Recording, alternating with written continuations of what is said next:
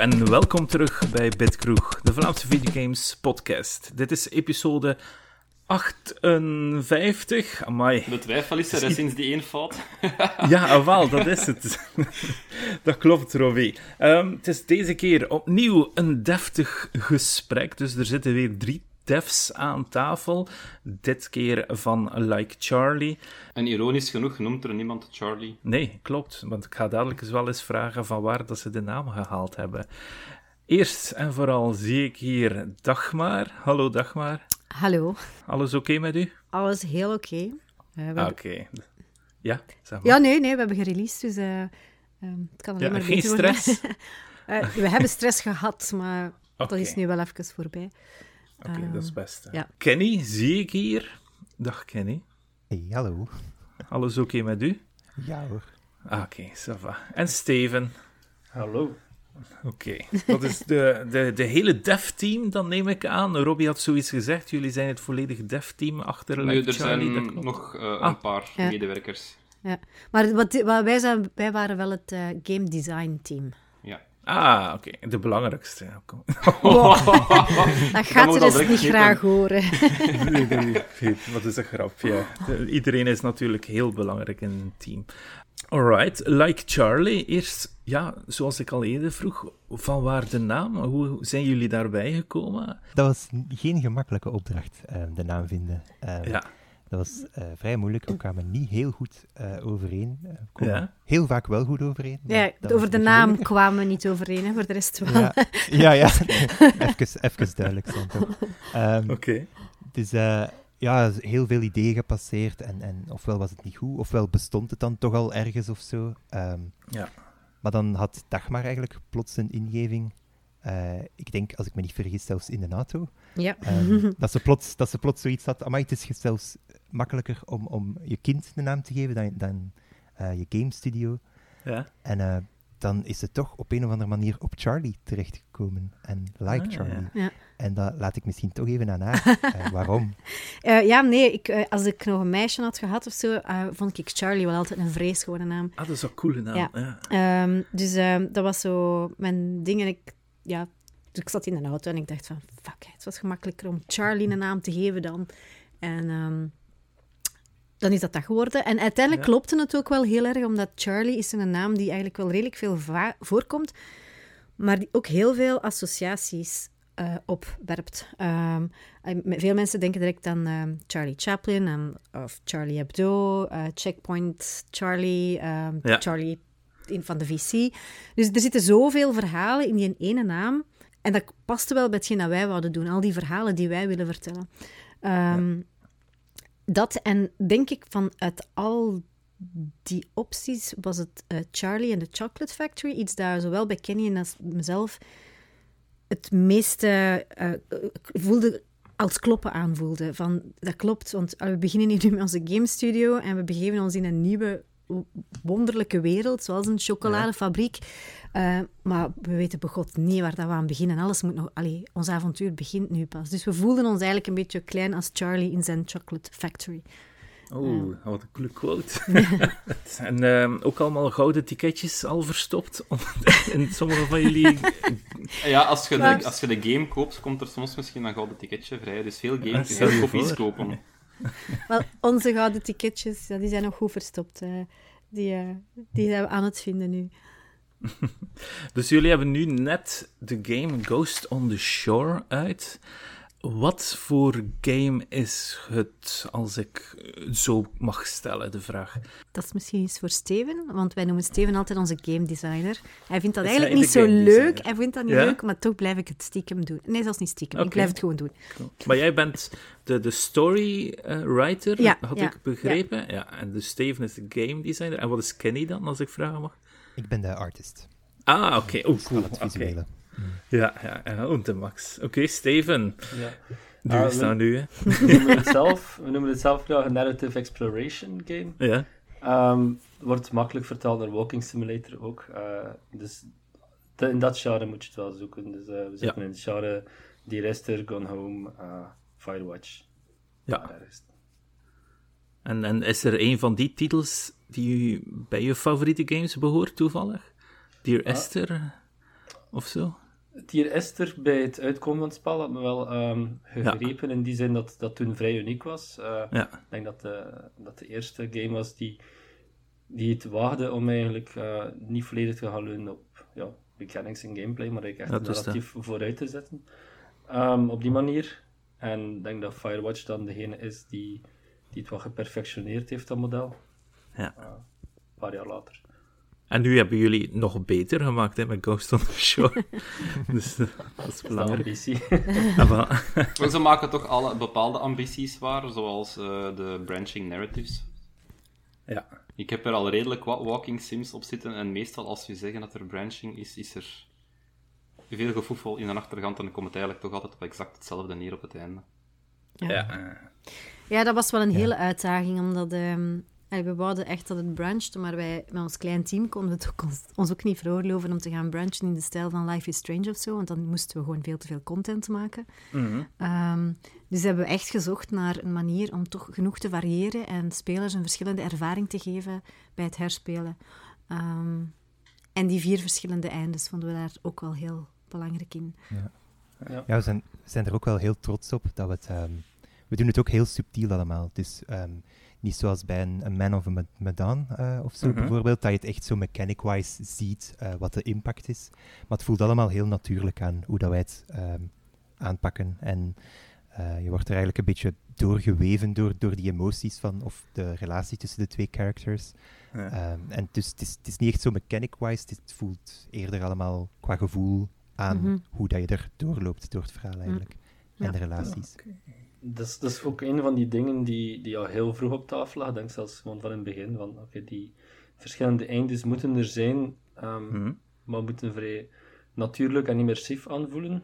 Eh, er is veel die op tafel is geweest, maar dat is eigenlijk eentje die altijd overeen, overeind is gebleven. Dat dat eh, ja, een belangrijk deel van Ghost in the Shore moest worden. Uh, voor de luisteraars thuis een beetje mee te krijgen die de game niet zo goed kennen, misschien eerst kort schetsen hoe dat de game zich afspeelt en hoe dat start of zo, dan gaan ze makkelijker de rest kunnen volgen. Dat zal ik misschien even kort... ver- Het verhaal dan, bedoel je? Ja. Ja. Ja.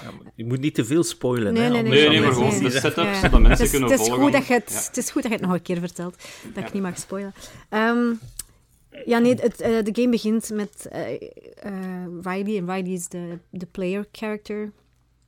En die komt toe op een eiland. ehm enfin, nee, eerst is er een storm. En in die storm is ze een beetje het noorden kwijt. En ehm, meert ze aan op een eiland. Dus het is nooit haar plan geweest om daar naartoe te gaan.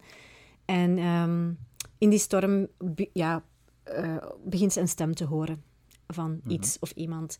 En eh, ja, zie, ik vind dat nu wel moeilijk. Kan niet spoilen. Wat wat mag ik zeggen en wat mag ik niet Je zeggen? mocht zeggen dat dat de titular Ghost is, hè. Ja, Het is, Ja, eh, wel, het is dat. Ja. Het zit in de titel al, Ghost on the Shore, dus... Ah, ja, ik denk dat voilà. alles tot aan de peer fa- fair game is. Dan. Ja. Oké, dus eh, ja, wel, ze krijgt een, eh, een ghost in haar hoofd. Hè? Niet gewoon op de shore, maar in haar hoofd. En ze wil die, eruit, ze wil die er terug uit. Because it's driving her nuts. En ehm, eh, ze gaat dus eigenlijk samen met hem op onderzoek eh, van wat, is er eigenlijk hier gebeurd op die eilanden, wat is er met jou gebeurd, om eh, op, in de hoop het mysterie te kunnen oplossen en hem zo uit haar hoofd te krijgen. En dan kan zij verder gaan met haar leven, haar avontuur. Ehm, en dat doet ze dus aan de hand van exploration. De Ja. eilanden, objecten, de mensen die er gewoond hebben, de dingen die er gebeurd zijn. Oh, mysterie. Ja, Oké, ja, dat is, wel, eh, dat is wel aanlokkelijk. Je hebt dat goed verteld. ja Ja. voilà, kijk. Dus, eh, en je kunt het nu krijgen op Steam, eh, voornamelijk. Ja, Steam ook, Ehm, ehm, Humble en ehm GOG ook. Ah ja, oké. GOG en zover. Oké. Zijn er nog plannen voor het op iets anders te release, of is het, gaat het blijven voor de PC op dit moment? Eh, voorlopig PC... Oh, sorry, dat doe je maar, Kenny. Oh, we ondersteunen op dit moment PC en Mac. En eh, Ja. een Linux-versie komt er heel waarschijnlijk nog aan. Ah, oké. Dat, is, dat is Ehm, leuk om te horen. En ja. voor de rest is het een beetje zien nog, eh, zoeken of dat we het ook naar console kunnen brengen. Maar daar is eigenlijk nog niet echt iets zeker of zo. Met, met de vraag was eigenlijk ook omdat de Steam Deck binnenkort uitkomt. En ik denk dat redelijk wat indies daarvan mee gaan kunnen profiteren. Ja. uiteindelijk. Ja, ja inderdaad. Ja. In één Ehm. keer kan elke indie PC-dev zeggen dat ze ook voor handheld gedeveloped hebben. Ja, ik ben erbij. Ik ben sowieso vrij geïntegreerd in, in, de, in welke taal is het geschreven, als ik vragen mag? Dus de, dus de programmeertaal, is het in C-sharp of in iets anders geschreven? Dan moet ik daarvoor bij Steven zijn, dacht ik. Um, goh, ik, ik ken het antwoord wel. Ik ben er zelf geen programmeur aan. Uh, het is allemaal geschreven in C-Sharp. Het is uh, ah, ja, okay. met Unity cool. Engine. Dus. Ja, inderdaad. Oké. Okay. Ja, ik denk dat speciaal voor zo'n game dat je dan uh, tools gaat gebruiken waarschijnlijk, zodat je goed kunt tracken van hoe gaan de keuzes de speler beïnvloeden en zo, en waar zit het op welk pad, zodat je dat kunt volgen. Ja, ja inderdaad. Dat daar wel complexiteiten bij komen kijken. Ja, we hebben een bestaande dialogue-tool uh, gebruikt, die al bestond. Maar we hebben die zelf eigenlijk heel, heel veel zitten uitbreiden naar, naar onze uh, noden en zo, wat we nodig hadden. Uh, en ja, het is, het is een heel gedoe van, van relatiescores bij te houden, van ook bij te houden wat, wat dat characters of wat dat spelers gevonden hebben in de ja. game. Um, Mhm. Hebben ze een object gevonden of niet? En naar gelang daarvan krijgen ze een andere dialoog. Of Mhm. zelfs een heel andere emotionele arc bij dat object. Um, dus dat is, het is heel veel data eigenlijk bijhouden Ja. ook. Mhm. En, en voor hoeveel kunnen we het, het kopen op de, op de stores? 19,99 of 24,99? Ik heb nog niet bekeken. Eh, 1999 op dit Oké, moment. oh, kijk, wat een goede prijs. Oké, alright. Ja, dan ga ik dadelijk kopen. Alright. Dus eh, het loont al de moeite dan is- uiteindelijk op de prijs. Super. Dat is 20 gedeeld door 3. Uh, Nee. ze hebben We een uur terugverdiend. Nee.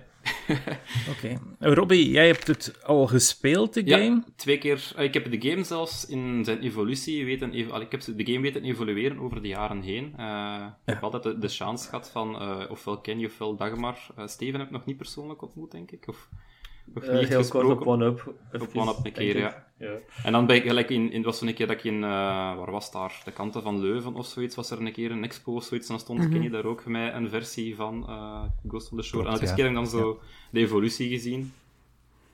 En nu recent was ik heel blij dat ik de volledige versie kon spelen. Ik heb hem ook twee keer achter elkaar uitgespeeld voor de branching te zien.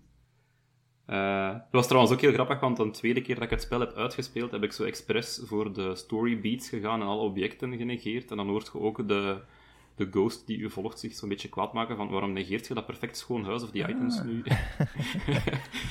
Kijk, voor jou leuk. speciaal hebben we dat zo gemaakt eigenlijk. Ja, voor, voor de speedrunners. Maar de, de eerste Ja. keer heb ik wel alles onderzocht hoor.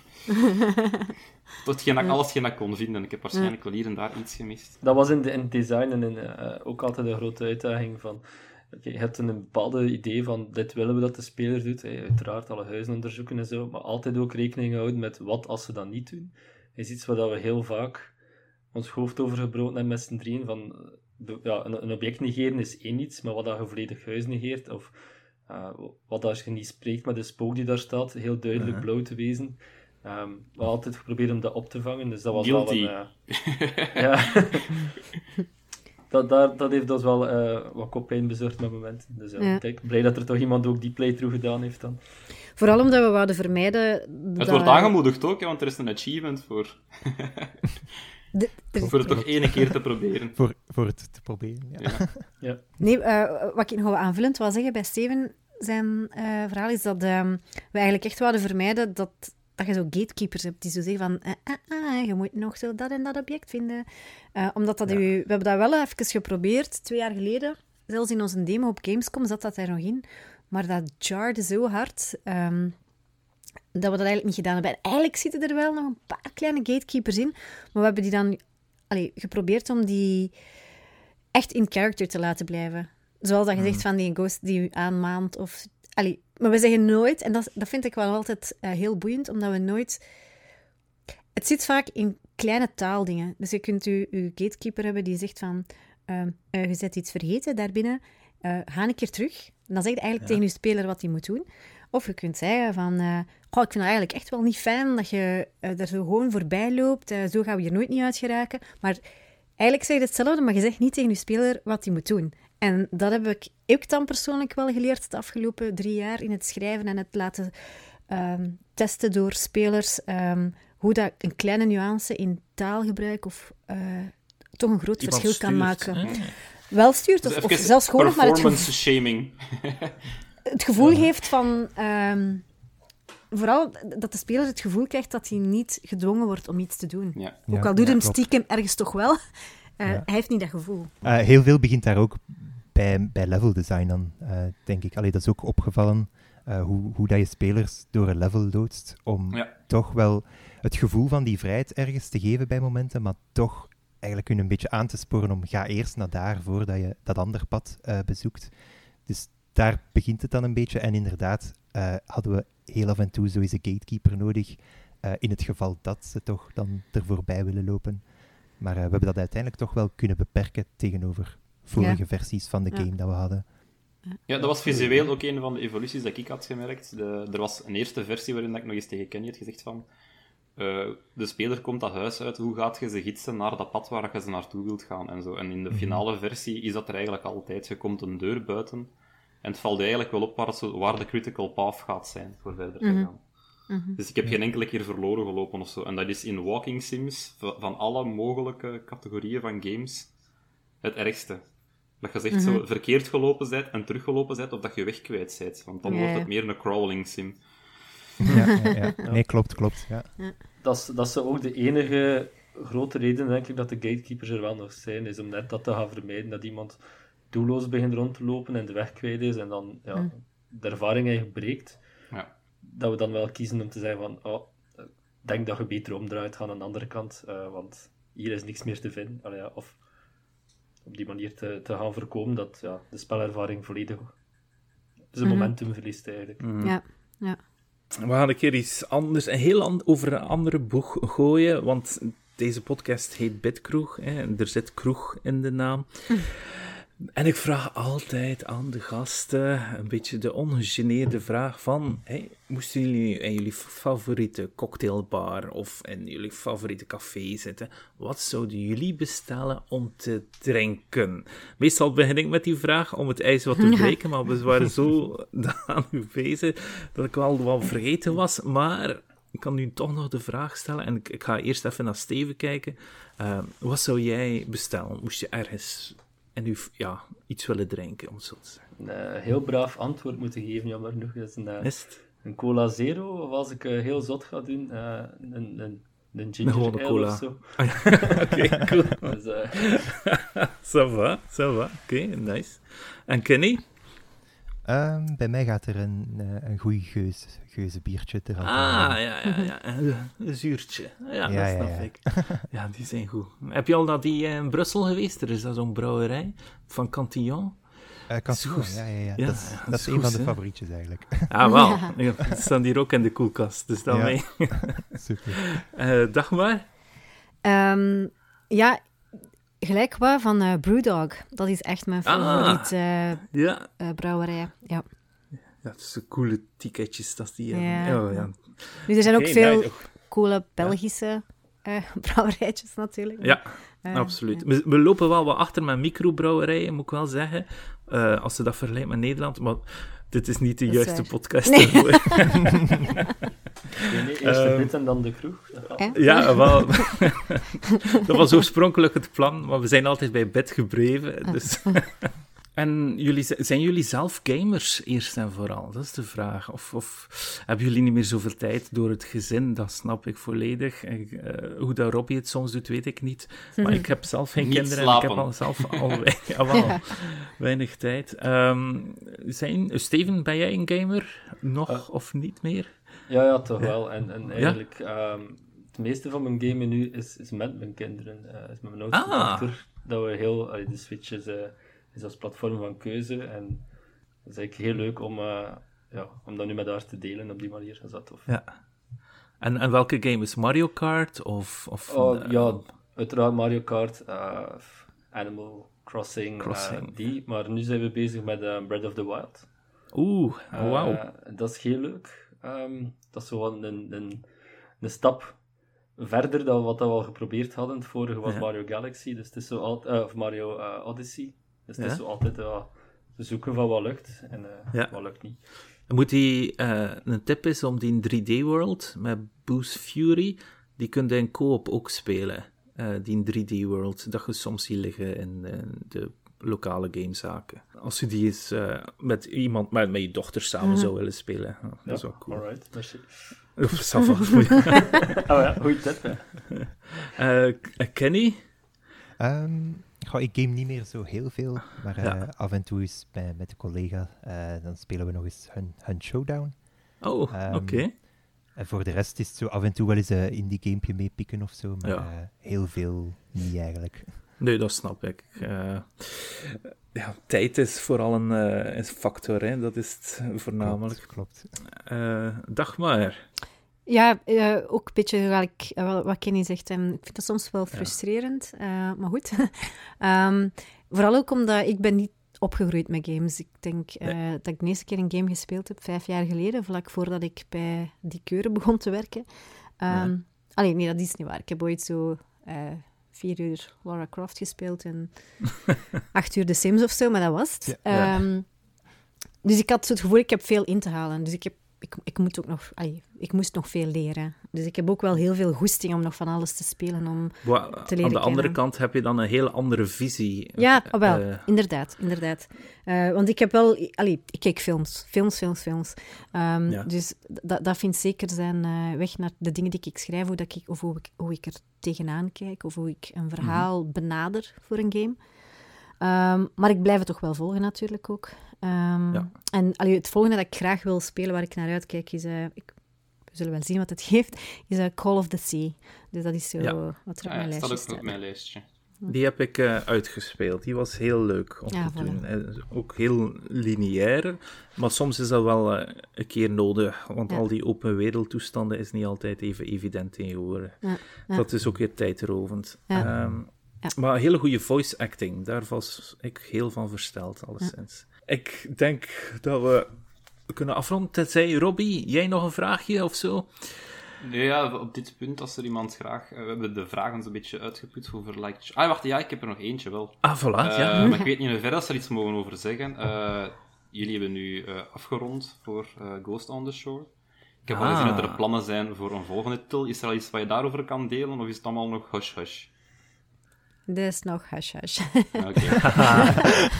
We zijn er eigenlijk de vandaag nog over, vandaag Ja, nog over ja, bezig ja. geweest. Maar, eh, Ah, Dus en, ja. eh, en dat, was wel, dat kunnen we wel vertellen. Dus eh, ik heb een puppy en die is vandaag voor de Oeh. eerste keer meegekomen naar het kantoor. Dat was eh, zeer leuk, maar die moet nog gaan wandelen natuurlijk. Dus hebben wij onze Ja. meeting die we begonnen waren aan tafel verder gezet eh, langs het water in Brugge. En dat was eigenlijk superleuk.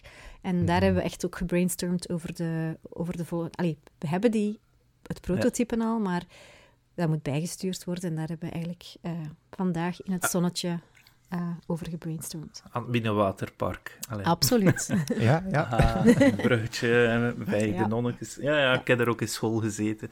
Eh, eh, welke, welke ras was het van Puppy? Ja, ben Eh, nu even van het... Ah ja, het is een koningspoedel. Ah ja, cool. Oh, dat is de max. Alright. Hoe? Ja, zoals we eerder zeiden, moesten jullie zeggen van ja, ik moet nog iets anders doen, dan kun je nu, ja, ik zou zeggen, beschikken, hè? of zo. Ehm, en dan gaan wij gewoon verder doen met het nieuws van de, van de week, van de gaming nieuws, wat hebben we gespeeld en, en zo verder. Dus ik weet niet of jullie daar interesse in hebben of niet. Ehm, Interesse zeker, maar ik, ik ga wel afronden hier, want ik Alright. moet kindjes in bed steken. Alvast bedankt Ah. om erbij te zijn, Dagmar. Het Ja, is zeer fijn, bedankt om ons eh, uit te nodigen. En Nee, geen ehm, probleem. als de hush-hush voorbij is, dan komen we graag daarover vertellen. Hè? Ja, aha, zeer welkom. Voilà. cool. Ik ga ook afronden dan. Dus, Oké. Maar het was heel leuk om, om hier te zijn en eh, te mogen vertellen.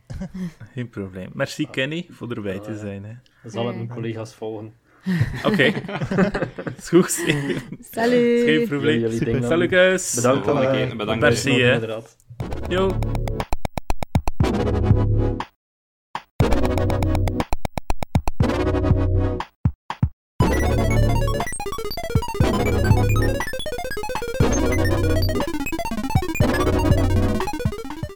Jij gespeeld, Rutger? Wat heb ik zitten spelen? Enkel één game, maar daar hebben we ook al een special van opgemaakt. Hè, Robbie, met onze zes aan tafel zaten we daar voor de Elden Kring, Heldenkring special. Het was heel gezellig en eh, we gaan waarschijnlijk in het vervolg nog een eentje opnemen met die mensen. Hè. Ja, ik Eenmaal dat we het allemaal uitgespeeld vond hebben. dat de Alleen maar ontvangst wel enthousiast was overal. Ja, ja, wel. Ik heb ook wat persoonlijke berichtjes gekregen, wat ik wel heel leuk vind om te lezen, altijd. Ehm, dus dat komt wel goed. Tim en Ruud konden er niet bij zijn dit keer. Eh, Tim is nog volop bezig met, eh, Ja, dus met Met Elden Ring, en dergelijke. Ja, voilà. en met zijn bar en weet ik veel wat. Dus, eh, en, en Ruud gaat tot mei, vrees ik, ook wel heel druk zijn. Want eh, ik heb haar schema bekeken en die meid heeft heel weinig slaap anders. Dus we gaan haar dat niet aan doen. Dus eh, we gaan het even met ons moeten stellen af en toe, Robbie. Maar we gaan het beste wel ervan maken. Hè. Ik praat 10 minuten wel vol. ja, het is dat. En, dan, en we hebben nog genoeg gasten op onze lijst Ja, staan om uit te nodigen, natuurlijk. Ja, ik had bijvoorbeeld ehm, Thomas van Studio Water, zou je ook nog eens geport van. eh Ah. Die zou er graag eens willen langskomen. En ik kreeg Ja? wel een uniek antwoord, en dat was: ik sta aan de Pools-Oekraïnse eh, grens eh, mensen te helpen. Dus dat gaat toch zeker Oh. twee weken duren. Ook weer een Wauw, wat een, wat een held. Ja. Jezus, dat is wel cool. Nooit getwijfeld Amai. aan de goede intenties van die mensen. En als die heeft ook, allee, die doet gewoon wat dat hem zegt en zegt Ja. wat hem doet. Ja, het is ook wel leuk hoe dat hij programmeert, waar hij ook zit, in feite, voor zijn videogame. Hè. Een heel leuk leven heeft die kerel. En, en blijkbaar nu ook nog een keer met het hart op de juiste plaats. Dus eh chapeau, petje af. Oké. Eh, Robbie, dus we gaan ik je weer hervatten over games. Hè. Ehm, Ja. Wat heb jij zitten spelen? Veel Elden Ring ook vooral. Ja? Ik ga toch mikken naar de game uit te spelen, maar ik ben voor Gamerverse zo een soort van wekelijks dagboek aan het bijhouden. En dan neemt een beetje de haast ervan af van het zo vlug, vlug mogelijk de einde voorbij te zien scrollen. Ik ben er volop van aan het genieten. Ja. Eh, ik zit er nu 30 uur bezig of zoiets, level 52. En ik heb eigenlijk nog maar twee of drie deftige story bosses verslagen. Maar nu is het wel effectief tegen een tempo aan het gaan dat ik in een gebied kom en dat ik wat vijanden kan afmaken en verder kan gaan in plaats van gewoon zo centimeter per centimeter te progressen. Ik was in begin begint een krachtig bezig. te worden. Ja, wel, voilà. Oké. Eh, Roguebook ben ik ook eindelijk aan het spelen. Die ene game dat jullie zo zot van liepen vorig jaar. Eh, ik was op de Xbox-versie aan het wachten, die er nu eindelijk is. Mhm. Eh, ik dacht, ik ga die eens vlug uittesten. En dat was omdat ik er een artikeltje voor geschreven heb voor OneUp. Maar dat was een fout, want nu kan ik dat niet meer loslaten. Dat is een heel verslavende game. Al die roguelike random elementen zijn heel goed aangepakt. ja, ja. Zowel de... Allee, je hebt al... Het is een deckbuilding game, dus dat is al random. Maar dan ook een keer die exploration, zo met die inks en die brushes, dat je de Ja. speelvelden moet vrijmaken. En dat is voor mij echt... Dat, dat triggert zoiets verslavingsgevoelig. En ook uniek, hè? want zoiets heb ik nog niet eerder tegengekomen uiteindelijk. Dus dat. Eh, dat met die hexagons uncoveren heb ik Ja? gespeeld in die game, maar ik kan even niet op de naam komen. Eh, Zo'n Japanse game waarin dat je zo met drie personages bent, twee mannen en een meisje, en dan moet je elkaar Wow. zo kruisen. En dan heb je zo wapens, en je moet ofwel schieten met een handwapen, een machinegeweer of een granaat, en dat zijn dan drie soorten damage dat je doet. En de exploration daar was ook zo hexagonal, en dan moest je zo eh, bepaalde patronen leggen op de map voor verder Nou te gaan. Ook, ik dacht net dat ze met dat uniek waren, maar blijkbaar dus ook niet. Maar hoe? Ze Uiteindelijk doen het op ze een goede manier, ja. goed gecombineerd en hebben ze het een hele mooie game gemaakt. Want eh, qua art vind ik het ook wel af. En soms zie je van die gelijkaardige games op Steam.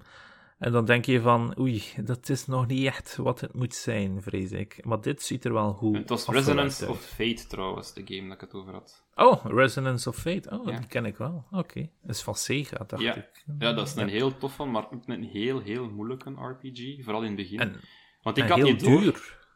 Ja, en moeilijk te vinden nu, ja. Ja, die was wel heel leuk. We kunnen hem al vinden nu op Steam, hè. Resonance of Fate, die staat erop, hè. Dus je kunt die wel daar spelen, dacht ik, hè. Maar Ja. Ik had hem op Nee, 360 zeker. gespeeld in der tijd en ik weet nog dat ik er heel eh, lang in vast zat. En dat Ja. was omdat ik niet door had dat uw levels van uw wapens cumulatief zijn. Dus in Ah, plaats van uw personages eh, levelt je eigenlijk uw... Of dat, maakt niet uit welk wapen dat je gebruikt, maar gewoon guns, machine guns en grenades. En die bonussen daarvan, die stacken. En ik was eigenlijk zo, dat personage is guns, dat personage is... En ik, ik was dat veel te lang aan het vasthouden, terwijl je eigenlijk moet roteren daarin. Ja, maar het was ook zo cool dat ze net als in Shadow Hearts dat, eh, die mechanic gebruikte, dat je zo op de knop moest drukken te- als de cirkel dicht ging. Dat zat daar ook in, dacht ik, in Resonance of Fate. Dat weet ik verkeerd? niet meer. Eh, ik kan me Oké. vooral herinneren dat je zo een pad moest tekenen, en zo een rechte Ja. lijn eigenlijk, van wandel van hier naar daar. En dan terwijl dat je aan het wandelen bent, kun je schieten, springen, eh, loops doen en allee, gewoon zoveel actiepunten gebruiken als dat je hebt. En dan was het een truc eigenlijk van je andere personages dat pad te laten kruisen tegelijkertijd. Zodat je eigenlijk Ja. een kruis of een driehoek vormt tussen je personages. En dan gingen die zo van die combo's doen en dat was vrij cool. Ah. En ook super essentieel, want als je, dat al, als, als je niet alle technieken van die game gebruikt gelijk dat het moest, dan, ja, dan kost je gewoon de bazen niet verslagen. Hmm. Maar I, dig- I digress. Dat heb ik niet gespeeld, dus het was Roguebook. Nee, jawel. We hebben heel ver afgeweken. Wat, wat Maar heb je ik, nog er is wel een, bruggetje met in een triangle Ja? en in een driehoek dat je, dat je kost lopen. En die strategie dat je moest toepassen.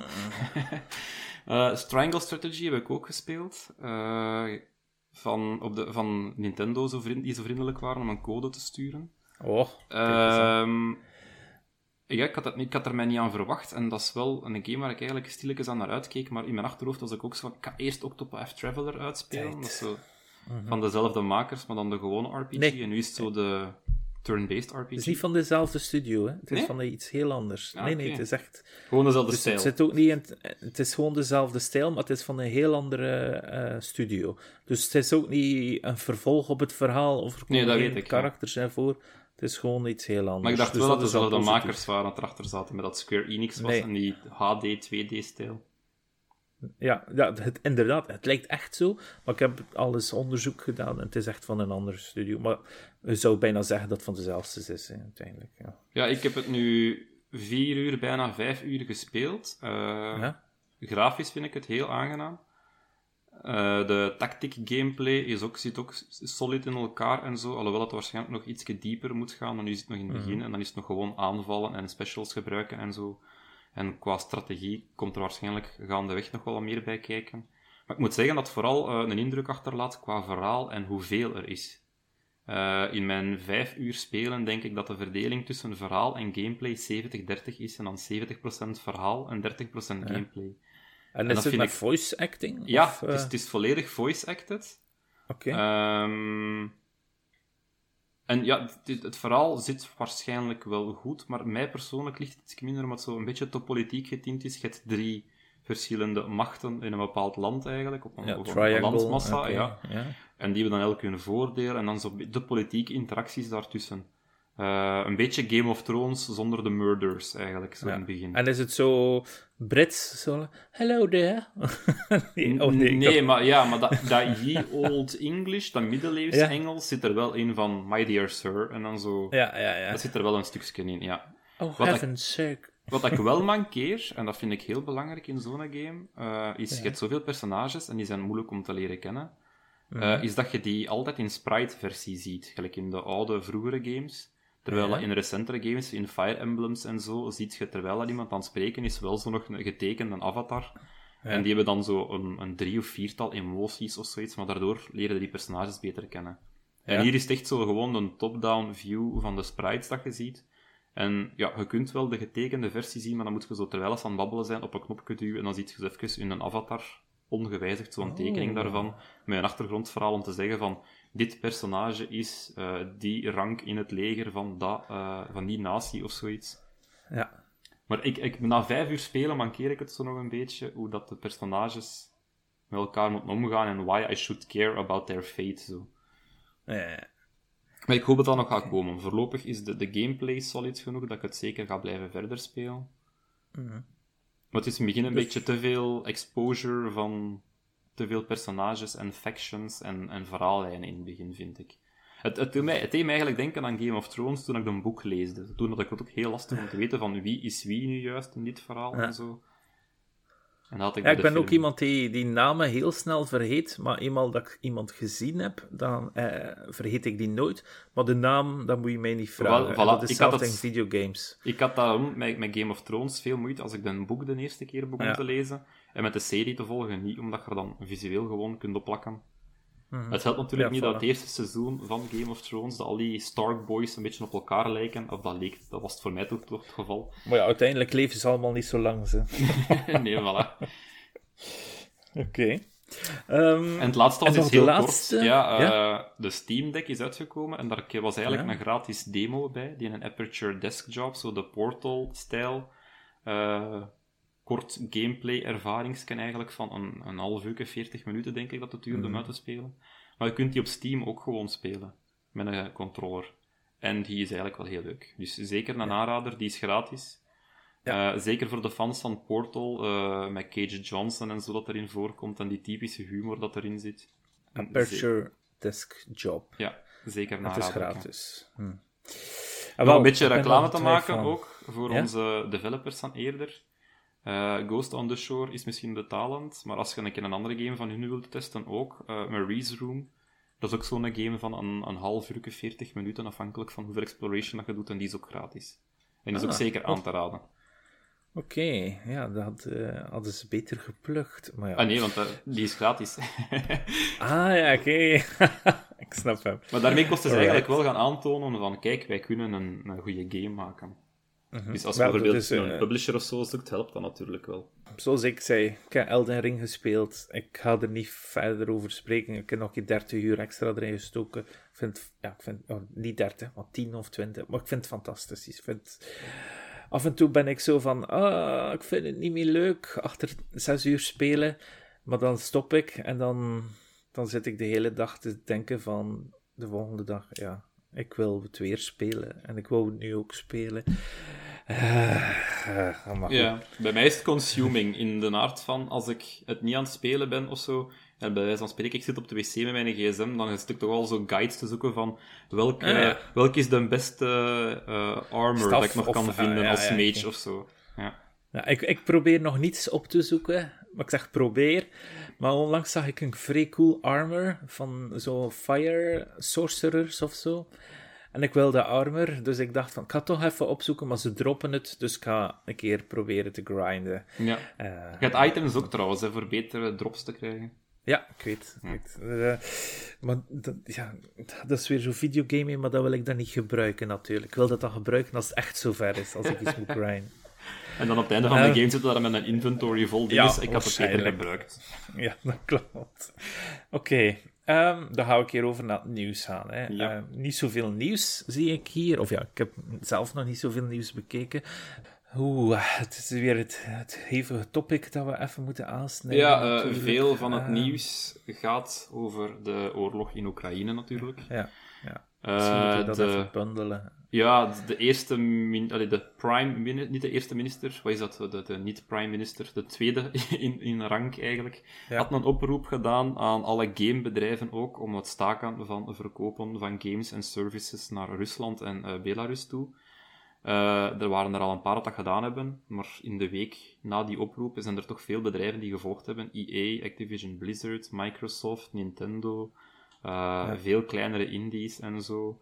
Ehm, bepaalde spelers uit die EA-games, uit Rusland, die in één keer niet meer speelbaar zijn en zo. Dus je ziet echt wel dat er daar een soort van unanieme Ja. actie uitgekomen is. Los van al het geld ook nog dat alle gamebedrijven opgehaald hebben. Er waren veel eh, games die zeiden van al onze opbrengsten gaan daar naartoe, naar een goed toe. Ja. ja, inderdaad. Ik heb dat ook gezien. Ik heb zelfs gezien dat die, die vrouw van Harry Potter... eh, eh, hoe noemt ze het? Rowling, dat ze ook eh, echt eh, enkele miljoenen heeft gedoneerd. Dus vooral haar negatief dat ze in het nieuws komt, heeft ze toch, ja, allez, dan is het toch wel weer een pluim ergens, vind ik dan persoonlijk. Maar ja, het is verschrikkelijk, hè. Maar ik zie ook dat, dat er een, een humble, nee, geen zo'n, maar zo'n ja. bundle, zo'n iets. Ja, en die doen dat elke keer als er, een, als Ja? er echt zo'n topic leeft op social media of zoiets, gelijk met Black Lives Matters en zo, doen ze het ook altijd. Ja. Eh, maar, dus dat was 100% zeker dat er zo'n bundel ging komen van itch.io, maar dat is even verzamelen eerst. En intern gaat er waarschijnlijk enorm veel communicatie aan achter de schermen van wie zit er in de bundel en doet uw game mee en wat zijn de voorwaarden en zoiets. Eh, maar er is nu de bundel van eh, Bundles for Ukraine van itch.io. Met Ja. een kleine duizend games in, in totale waarde van 6500 eh, dollar. En je kunt die kopen voor 10 dollar, maar je kunt ook een vrij bedrag geven. En dat wordt 50 dat wordt 50-50 verdeeld over twee goede doelen. Het Rode Kruis, dacht ik, en nog iets. Ik klik het even open. En ik ga wat titels zeggen die ik herken, tenminste. Ja, er zitten veel grote titels tussen ook. Ah, wel, ik zie Crosscode. Dat is een fantastische eh, 2D-actie-RPG, maar wel heel, redelijk eh, moeilijk, moest, vond ik persoonlijk. Ik zie eh, Skatebird, die is heel in. Hè. Eh, Goner Figment, daar heb jij wel ervaring ja, mee, grote dacht fan ik. van. Ja. En Wonder Eh, Song was ook nog tof. Sundered, dat is een goede Metroidvania. Die heb ik ook al gespeeld, van Thunder Locus. Eh Baba is You zit erin. Amai. Ja, en er zie je wel vaak, die titels dat erin zitten, zijn vaak Ja. dezelfde als in die vorige bundels, maar altijd zo dezelfde eh, developers zijn die daar Ja. direct op springen, op die kansen. Bij Superhot eh was er ook direct bij. Eh, Celeste zit erin, een, Nightcall. een short hike heb ik nu denk ik al drie keer via zo die bundels eh, klaarstaan om te spelen. Minute, nog een keer Minute, eh, Racer, Jotun, dat is een coole game. Ja, redelijk wat titels die toch wel bekender zijn. Eh Under Hero, ah, die zit er zelfs in. Amai. Ja, maar het zijn dan wel allemaal indies natuurlijk. Ik had er niet echt de double-A-games in vinden, zoals dat ze dat omschrijven. Maar sowieso voor 10 euro, 6, of hoeveel is het? 1000 games. Het, zijn, het natuurlijk ook al games tussen die je absoluut niet gaan, gaan ja, boeien, maar voor de andere kant het 1000 games en het 10 euro betaald, of ja, geschonken aan een goed doel. Ik denk wel dat dat iets is om uiteindelijk toch een keer eh, in te kijken. Oké, en dan gaan we even weer wat ander nieuws aanpakken. Ik had er net over Elden Ring. Ehm, ik zie hier 1 miljoen concurrent spelers op Steam. Dat is een van de grootste launches geweest van From Ja. Software. Ik heb begrepen dat Elden Ring de, sinds Red Dead Redemption 2 de derde meest verkochte game is. Het is iets heel raars omschreven, maar Call of Duty staat natuurlijk altijd op één.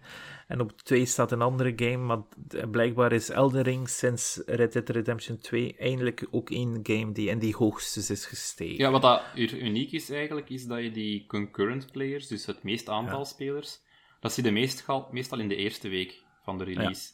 En nu was het het tweede weekend dat hem die piek behaald heeft. En dat valt, dat valt niet zo vaak voor. Dus dat is echt zo toch wel die de word of mouth dat veel gedaan heeft hier. Ja.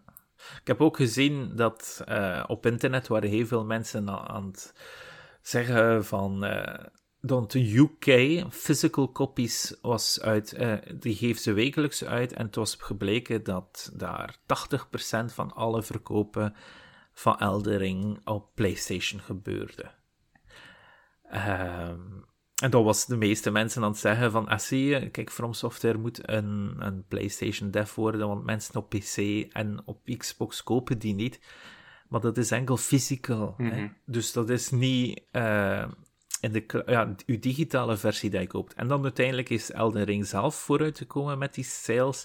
En dan blijkt het dat eh 30% Xbox, 30% PC en 40% PlayStation is uiteindelijk over het algemeen sales. Dus toch wel eh, een aanzienlijke verkoop. Blijkbaar is 85 of nee, 90% van de sales op Xbox digitaal gebeurd. Dus dat is toch wel eh, een heftig eh, al, ja, verschil met PlayStation natuurlijk. Daar is het bijna omgekeerd. Dus dat Ja, is wel interessant, dat die nummers. Dat zal ook iets te maken hebben met het feit dat bijvoorbeeld een Xbox One S, de Xbox Series S, veel beter verkocht heeft en wijder beschikbaar is. Hè. Dat kun je als geen disk insteken. Maar niet alleen dat. Als je hier naar de winkel gaat, naar de FNAC of naar de Carrefour, dan vind je geen Xbox Nee. games. Dus die, Zelfs die in mensen- lokale speelgoedwinkels hier bij mij in de buurt eh, Ja. wordt dat meestal overgeslagen. Maar gewoon games in het algemeen. In het begin was dat zo wel PlayStation en Nintendo. En de laatste keer dat ik er kwam, was er gewoon niks van games meer. Dus wat. Ja, ja, het is aan het verdwijnen. Ja, de digitale is, eh, overmacht weegt meer en meer door. Eh, over PlayStation gesproken trouwens, we hebben er Mhm. van de week niet veel over te zeggen, maar morgen is er wel eh, een PlayStation livestream. Dus een volgende week zullen we daar meer over te hebben. ja, van 20 minuutjes, voornamelijk Japanse games, hebben ze gezegd. Dus ik ben wel benieuwd. Hè, als ze zeggen Japanse games, ja, mm, triggert mij altijd om 11 uur woensdagavond. Maar dan is, eh, gaat de podcast nog net niet uit zijn, jammer genoeg. Dus dan gaan we wel al het nieuws weten. Dus dat is, maar we gaan waarschijnlijk op de Discord alweer zitten. Ja, het volgen natuurlijk hè, met z'n allen. Is dat het voor het nieuws? Ik Wel, eh, ik, ik heb Ja? nog een nieuwsje en tegelijkertijd ook een anekdote die ik vergeten te vertellen ben. Eh, Ja? De Nintendo Switch. En nu ga ik een verhaal vertellen over hoe dat de Nintendo Switch op Ah, een of ja. andere manier eh, verantwoordelijk was voor lijm in mijn ogen te krijgen. Vertel. Ehm, dus de, de, nieuw, de Switch is nu vijf jaar oud. De OLED-versie is uit. En ik wou mijn, eh, mijn oude Switch inruilen bij Game Mania. Dan krijg je daar zo 200 euro voor nog. En een OLED-versie gaan halen. Deftig. Ja, en eh, ik kreeg mijn sms'je van uw OLED-versie is binnen. En er waren direct 10 stuks binnen. Dus ik denk echt dat ze overal wel veel stuks binnengekregen hadden. Ja. Eh, en ik breng mijn Switch binnen en ik had die over het laatst eens opengemaakt voor die stickdrift te fixen. En eh, ik breng hem binnen en ik krijg de dag nadien een berichtje van ja, sorry, maar de min-knop werkt blijkbaar niet zo goed. Je moet er ten eigen op doorduwen, niet dat die werkt. Dus ik dacht van, ah, misschien met de... Met, het was de, dat de min-knop staat op de linker eh, Joy-Con en het was die dat ik open had gehaald vorige keer. Dus ik die hem terug mee naar huis. Ik dacht van, ik zal die wel vlug even zelf fixen. Ik haal die open en ik zie inderdaad dat dat contactje waar die in zit, dat dat wel los zit. Maar ja, de Switch is allemaal zo heel minuscule, kleine onderdeeltjes. Je moet dat met een pincetje eigenlijk allemaal op zijn plaats duwen. Ja. Eh, en dat wou niet pakken. Dus ik dacht, ik ga daar een heel klein druppeltje secondenlijm doen. Dat contactje daar houden en dan gewoon wachten tot de- de secondenlijm stolt. Dus ik doe dat en ik, eh, ik hou het even op zijn plaats. En dan wil ik mijn pincetje wegpakken, maar ik merk dat dat pincetje vastgelijmd zit aan het eh, draadje. Geweldig, ja. Mijn reactie is van, oeh, dat pincetje hangt vast. Ik moet dat vlug lostrekken, dus ik trek dat weg van mij, dat pincetje, samen met die metalen draadje van de Switch. En dat flikt, katapulteert echt zo een fractie van die eh druppelsecondenlijm recht in mijn oog. Dus blinde paniek, pun intended. direct van, ah, shit, ja, lijm, lijm in mijn oog gekregen. Ik had al eh, direct visies van, als ik mijn oog nu dicht doe, dan gaat het niet meer open gaan. Direct roepen naar de vriendin. Eh, Nee, dat viel eigenlijk nog goed mee. Ik heb, Ah, ik heb-. Ja, nee, het was, het was, het was stille paniek.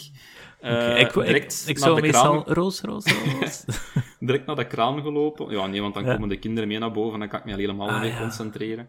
Eh, nee, mijn, mijn oog onder de kraan gaan houden, uitgespoeld, met een waszanneke zitten uitwrijven en zo, naar het putteke Ja. toe, hopen dat dat genoeg deed. Eh, dat begon ondertussen redelijk goed te branden en te pikken, want ja, dat is een bijtende stof dat daarin zit. Mhm. Eh, mijn oog was super geïrriteerd en dan beginnen echt te knipperen of zoiets, maar het bleef niet dichtplakken, dus die chance had ik al. Ja. En ja, dan toch nog de ganse avond lang blijven reinigen en dan zo met zo'n gekrast gevoel zitten, alsof het langs de binnenkant van mijn oogleden aan gekrast geweest was. Eh, maar de volgende dag werd ik dan wel wakker en was mijn oog wel dichtgelijmd. Goh. Dus de dag zelf niks van last van gehad. Ah ja, last. Ik had, Ja. ik had wel veel last, wat deed pijn en zo, maar ik had gegoogeld Ja. op internet van, en verhalen gelezen dat blijkbaar eh, grootouders bij kinderen al hadden voorgehad dat ze er oogdruppeltjes hadden ingedaan, maar dat bleek dan secondenlijm te zijn in die ogen. Wow. En dat zelfs dat na vier dagen eh, min of meer het zijn eigen opgelost was. Dan dacht ik van, ja, Ah, ja. dan moet ik mij geen zorgen gaan maken over een stukje van een druppeltje. Oh, wel. Maar de volgende ochtend plakten mijn oogleden wel degelijk aan elkaar. Was even van, oh. Oh, paniek. ja, maar het heeft mij toch een grappig verhaal opgeleverd. Dus. Ah, wel, het is dat. Kunnen delen. Dat is interessant. En hij heeft vijf jaar. Ja. De Switch. Wat is de beste Switch game voor u op dit moment? De leukste waar ik mij het meest mee geamuseerd heb, omdat het alleen daarop beschikbaar is, was Pokémon Snap. Eh, Ja. Ik heb dat echt twee weken aan een stuk non-stop gespeeld. Ik hou van videogame photography, dus die ene game was op mijn buik geschreven. Ik ben een grote Pokémon-fan ook. En ik heb echt zo gespeeld op mijn, eh, met zo'n game chair en dan die een gyroscope ook gebruikt en echt zo met de Switch in handheld mode zo zitten foto's trekken. Ja, ik heb me er echt twee weken echt mee geamuseerd. En, en ik- Ja, de tweede meeste uren dat ik gespendeerd heb, is vreemd genoeg naar een ringfit gegaan. Dat ook wel. Maar dat is ook weer terug zoiets dat alleen maar daarop bestaat en dat dat zo goed combineert eigenlijk. Zo die, de mensen dat wel in beweging willen zijn achter hun scherm, de motivatie Ja. dat je uit een game haalt. Van zo statistieken omhoog te zien gaan en dan al die motion tracking dingen dat de Switch daarvoor eh geïmplement heeft. Oké. Hmm. En bij u? Goh, het is een moeilijke.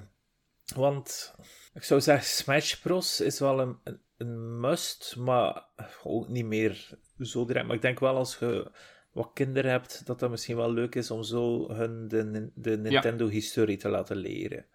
Ehm, Splatoon zou ik ook nog durven zeggen, idem dito voor de kinderen. Ja, niet per se voor de kinderen, maar eh, om in combo te spelen, dat, dat jij het kan spelen omdat het leuk is, maar ook de kinderen kunnen het uiteindelijk beginnen spelen omdat het een goede first shooter is, zou ik zo zeggen. Zou ik het zo omschrijven.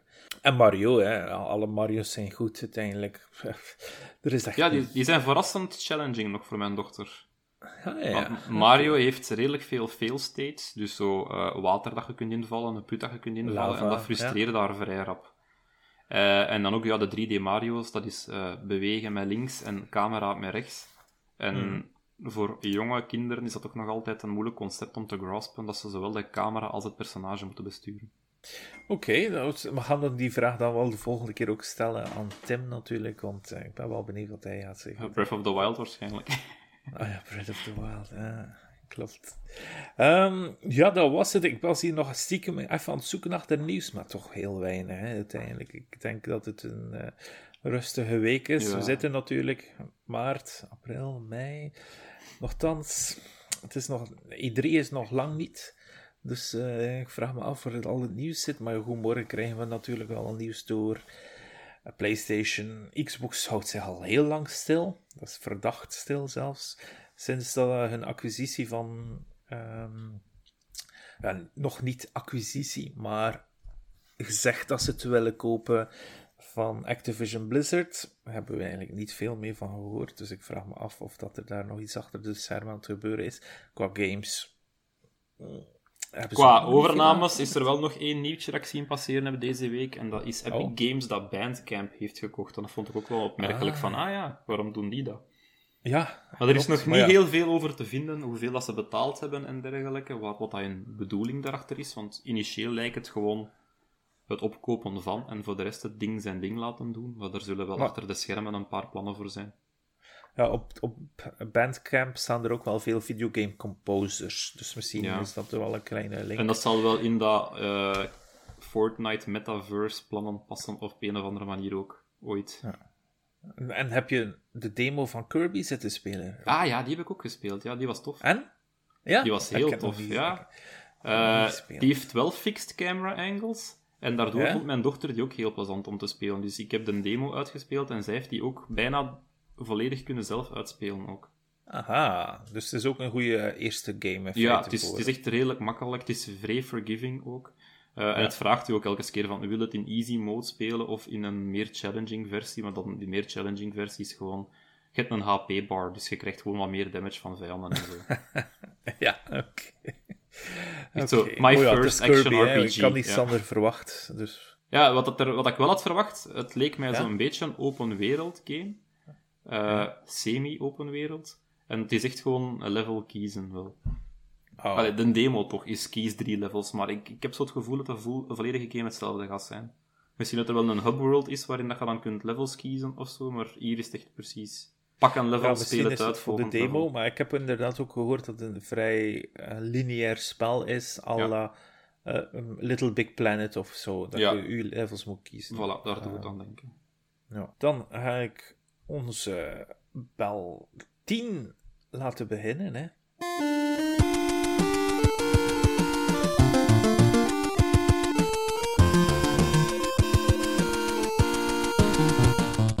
Yes. Ja, op het moment dat de podcast live gaat, is de Kickstarter waarschijnlijk ook al van start gegaan. Uh, onze vrienden van Business Goose hebben nu zo'n card slash board game uh, gemaakt met dino's. Ja? Dat noemt Dino Dino, dat is makkelijk. Uh, en dat is op 10 maart dat het lanceert. Dus ik hoop dat we daar een beetje kunnen rekenen op de Bitkroeg community om dat ook mee te steunen. Ik weet dat er veel boardgame lovers tussen zitten. Ja. En ik zelf Inderdaad. ga er ook sowieso aan meedoen. Mijn, mijn, dat is ook ja. iets dat ik trouwens met mijn, mijn vrouw en vrienden graag doe, is zo van die game nights organiseren en dan zo boardgames uittesten of escape room-achtige dingen doen. Ja, het ziet er super, uh, het ziet er ook super mooi getekend uit, vind ik. Ik vind ja. het wel iets hebben. Oké. Okay. Uh, verder, uh, DAE Studios organiseert terug Two Games a Month. Dat is zo'n project waarin dat ze met in groepjes uh, twee games moeten afleveren. 18 deelnemers doen er nu mee en die maken dan zo'n die korte indie prototypes om te kijken of er marktpotentieel in is. En dan tonen ze dat aan elkaar en ook aan een paar industry experts en dan kun je elkaar feedback geven en zo. Aha. Dat is wel tof. Uh, ze hebben er een Discord voor aangemaakt en ik heb uh, bij de vorige presentatie al een paar games meegevolgd, hier en daar. Ga daar meer over berichten als er zo wat meer vormen zijn, want dat zijn typisch, als die wat verder afgewerkt zijn, ga je die ook op itch.io zien of zo. En ik denk dat ik dan een keer een lijstje zal droppen en beschrijven welke games dat er allemaal uitgekomen zijn. Oké. Okay. Over Game Jam dan gesproken, uh, ja. onze vriend Sander van Hoven. Uh, die ja. heeft al met taart recent uh, een keer goede punten gescoord met zijn Game Jam game. En die is er nu terug aan eentje meegedaan. En ik vind die super tof gedaan. En dat is Paint Adventure. Ja. Eh, de links zullen we zeker ook op de website zetten. Eh, Getekend eigenlijk, en toen zo'n beetje denken terug aan, uh, aan Roguebook ook, omdat daar ook zo met die verf gewerkt wordt en vlakke vakjes doen. En hier is het eigenlijk gewoon een pad tekenen met je muis op het scherm. Ja. Maar da dan raakt je verf op. En ook, je moet bepaalde dingen collecten, gelijk een bos of een, een bos of zo. Of, twee keer een bos gezegd. een bos, ja, een bos of bomen of... Of, uh, of een bos, ja. Of een bomen. bos, ja. Of struiken. Nee, nee. Uh, bergen was het woord dat ik achterzocht, dat is vrij moeilijk. Ja. Die kun je dan selecteren, dan gaat er direct zo ganse splutjes vanuit je emmer weg. Uh, ja. Maar dan kun je bijvoorbeeld die terug hervullen door een Hervullen. stadje binnen te gaan, of dan kun je extra -hmm. paintbuckets oprapen of zoiets. En de bedoeling is eigenlijk zo endless runner gewijs zo ver mogelijk te geraken. Misschien ik vind moet je een highscore erin bouwen. Dat zit erin ook. Maar er zit geen highscore systeem in, maar op het einde zegt hij me wel van, je hebt zoveel uh, prestige gehaald, en dan kun je dat getalletje met elkaar delen. Aha, dat is Ik zat aan uh, 347, en dat was volgens oh. Sander heel veel, want hij geraakte met moeite voorbij de tweede kasteel, zei hij. van zijn eigen game. Ah, ja, want ik zei ze van, uh, op een bepaald moment beginnen, als je gelijk aan 150 of zo zat, 150 ja. prestige, dan zat er even zo kasteel, kasteel, kasteel, en een kasteel is normaal gezien het einde van een bepaald level. En er werden ah. dus echt zo een paar vlak achter elkaar gezet. En hij zei van, ah, dat zou kunnen dat er daar een bug in zit, maar zover heb ik zelf nooit kunnen spelen. cool. Um, maar dat is wel een aanrader om een keer te testen. Dat is echt zo typisch van, je kunt het eigenlijk twee minuten proberen, of je kunt er tien minuten mee bezig zijn, zolang als dat je wilt. Ah, oké. Okay. Uh, Totally Convenient is ook uit, op Steam nu. Dat is uh, ook zo'n solo dev projectje. Uh, dat is een beetje misleidend in zijn screenshots. En hij vond dat ook. En hij had dat heel moeilijk om dat te communicaten naar de, de kopers toe. Omdat als je het ziet, de screenshots zouden denken dat je een soort van overcooked aan het spelen bent. Je ziet gerechten die klaargemaakt worden en zo. Maar het is eigenlijk meer een rhythm game. Je hebt van die conveyor belts eigenlijk, dat eten brengen naar klanten. Ja. Maar die gaan dan niet automatisch naar de juiste klant. En dan moet jij gewoon op een van de knoppen duwen op je controller voor ofwel de richting van die banden te switchen, of zo gelijk een, een trap of zo te activeren dat dat mm -hmm. springt naar een andere band. Het is eigenlijk een beetje rhythm reflex game eigenlijk. En dat is ja. wel tof. Ja, dus ook lijkt zeker me wel moeilijk. Het is, ja, want ik heb een demo gespeeld en aan het eerste level was ik van, wow, makkelijk. En aan het tweede level dacht ik van, oeh, dat doet mij zweten, maar level 2 ja, ja. in een demo was dan level 7 in de game. En dan level 3 had ik het al helemaal moeilijk. En dat was dan eigenlijk al meer endgame uh, naar level ja. Maar het is toch wel zeker tof om te proberen. Oké, okay. totally convenient. Uh, ook nieuws van vorige week, dat was net te laat voor de podcast, dacht ik. En dat is dat Shredders -hmm. een official release date heeft nu. Uh, dat ging in februari ergens uitkomen, maar ze hebben dan een beetje problemen gehad met de QA van Xbox zelf, dat nog eerst alles moest goedkeuren en dergelijke. Maar het gaat dus op 17.3 volledig uitkomen op Xbox en op Game Pass zal het ook aanwezig zijn. Ja. En dan op een later moment gaat het op Steam beschikbaar zijn. Hopelijk, hopelijk doet die game het goed. En dan, uh, ja, dan wat ik, misschien... Ja? Het, is, het is wel een unieke aanpak in dat het uh, een story mode heeft en zo. Want ik heb gezien dat het zo 6 uur gaat duren voor de story uit oh, te spelen. Amai. 20 uur voor alles te completen. En je hebt echt veel uh, bekende snowboarders die eraan meewerken ook. Ah, ja. oh, ik, wil, ik wil eigenlijk gewoon zeggen dat ze Shredder van de Turtles erin moest steken. En Als unlockable skin. Ja, dat zou super cool zijn. Maar ja, hoe die licentie verkrijgen is natuurlijk lastig. Maar ik zou het vet vinden. Dat was gewoon mijn verre droom. Zoals in de tijd geweest met uh, Tony Hawk. Hè. Dat kon je Wolverine zijn in een van de games. Of Spider-Man in een van de games. En dat was wel zo cool. Daarvoor deed ik het dan uiteindelijk. Uh, maar goed. Was uh, dat het? Nee, ja? uh, nog twee dingetjes nee? terug over oh. Oekraïne wel. Uh, ik heb gezien ah, ja. dat Oddshot Games iets gedaan had in hun game. Dat is zo, die, die maken Slapshot Rebound. Dat is ja. een, een hockeygame die al heel lang in early access is, denk ik. maar die heeft echt heel veel spelers. Ehm, en die Slapshot Rebound noemt het nog eens. En dan kon je dan zo voor Oekraïne het Rode Kruis te steunen, in-game jerseys kopen aan ofwel 1 dollar echt geld, of je kon ook gewoon earned credits erin steken. En dat hebben ze dan gematcht ah, ook voor te steunen. Zo. En dat vond ik wel een tof initiatief van hun. Oké. Okay. En dan van 8-bit Games, dat is geen Belgische studio, maar dat is een, een bedrijf dat eigenlijk in de videogame-industrie een beetje recruitment doet. Van die bedrijven mm -hmm. hebben vac vacancies voor nieuwe, voor nieuwe employees eigenlijk. En die hebben een Help for Ukraine-lijst opgestart, waarin alle Oekraïnse game developers opstaan die een job zoeken in het buitenland. Ideaal Ja. gezien met een verblijfplaats en een visum als het kan, maar dat is niet 100% verplicht. Eh, maar daar is wel een oproep eigenlijk van, van de rest van Europa, van zijn er eh, bepaalde profielen dat jij nodig hebt of zo, kun je dat overwegen van die aan te nemen, want dan kun je wel die mensen hun problemen oplossen. Mhm. Nee, dat klopt. Dat is een mooi initiatief. Oké. Die lijst gaan we ook even droppen. Want dat is al- allemaal eh, een beschermde lijst natuurlijk, dus je moet je aanmelden. Maar ik wou het even vermelden in een bel 10, gewoon in eh, de hoop dat er een paar Belgische game developers luisteren. En ik weet dat er hier en daar studio's zijn die naar onze podcast wekelijks luisteren. Voor gewoon eens te overwegen van, ja, check het in een lijst, zit er misschien een profiel tussen, gelijk een game programmer of artist of zo, en jij kunt dat nog gebruiken in je studio. Misschien te overwegen.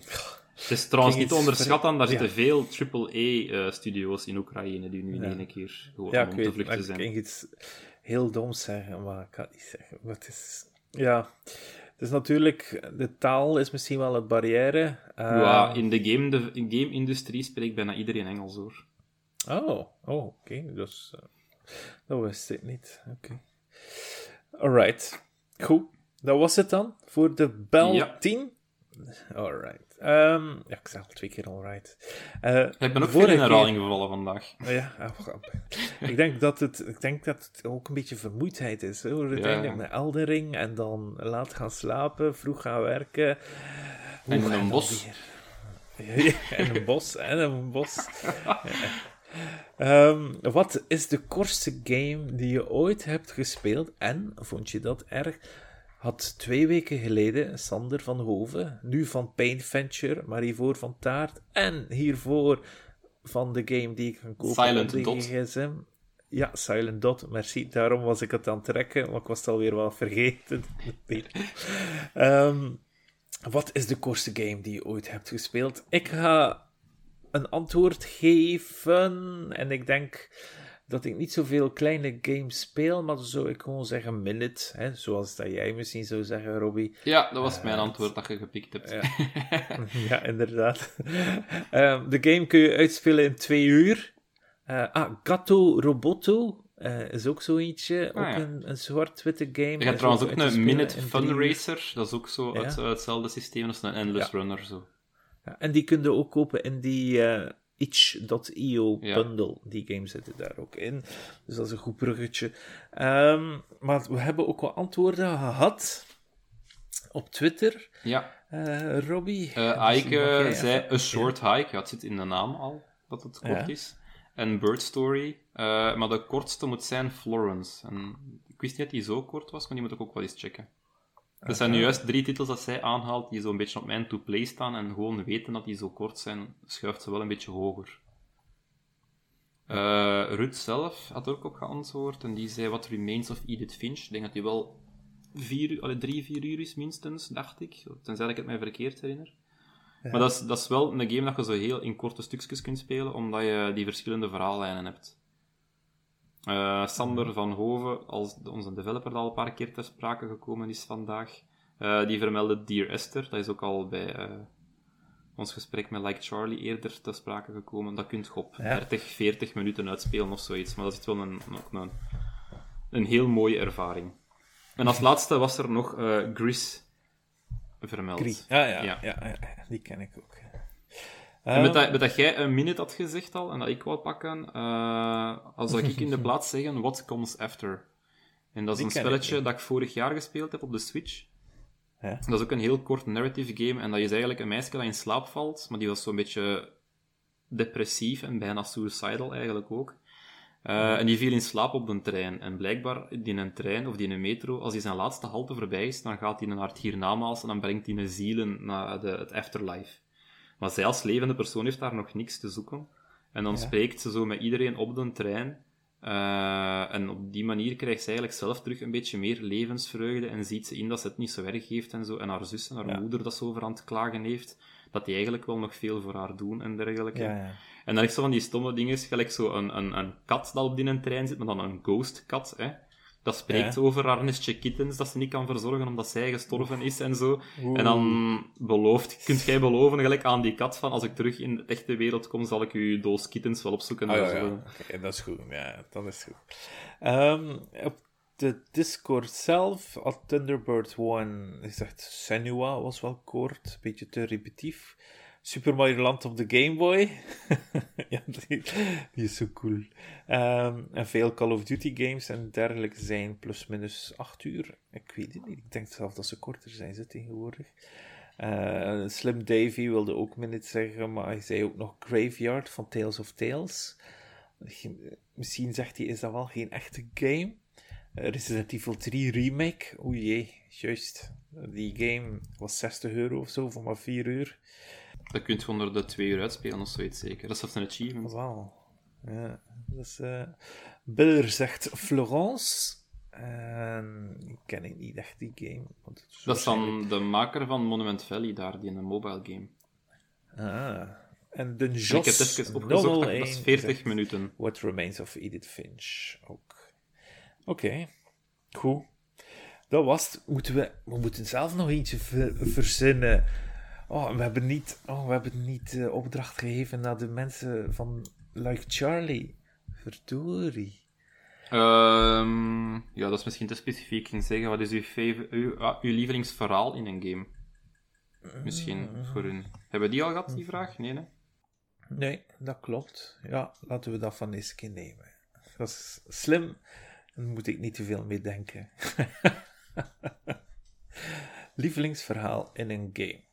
Dus geen lievelingsgame, maar gewoon uw favoriet Ja, verhaal. specifiek het verhaal. Het kan zijn dat de, de gameplay ook niet veel trok, want dat het verhaal een indruk op u nagelaten heeft.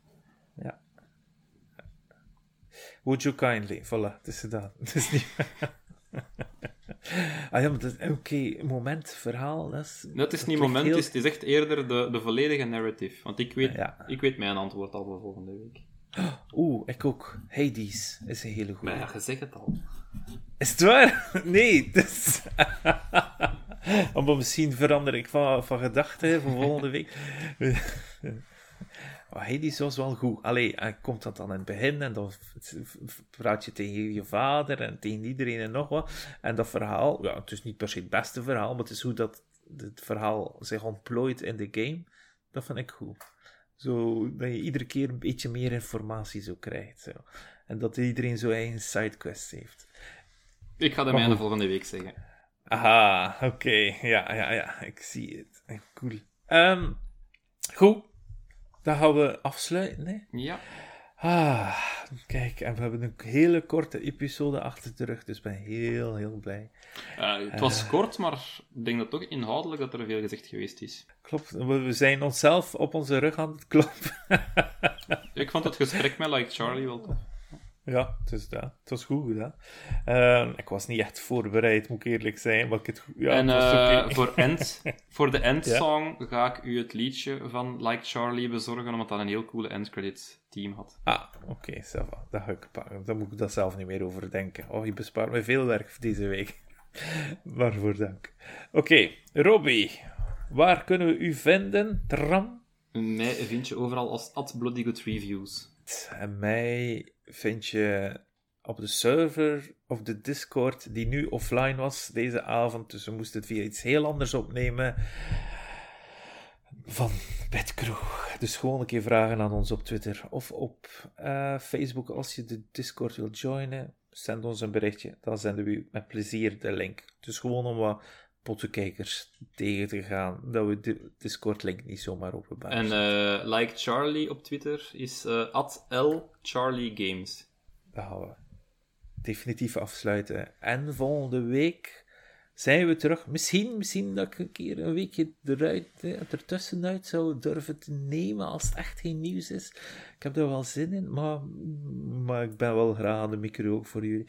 Oeh, tot volgende week, misschien. Zal ik Dag. zijn.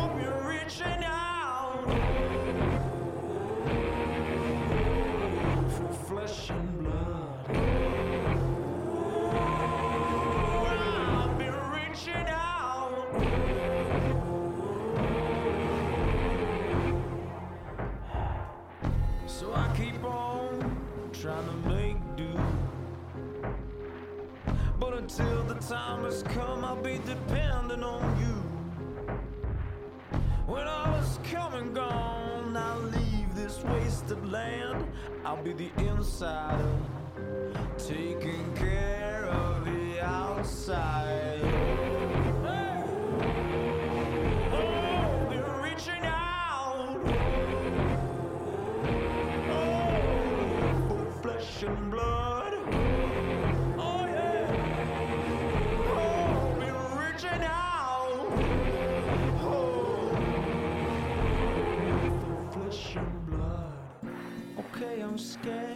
I don't have what it takes to stick around and let go of these breaks.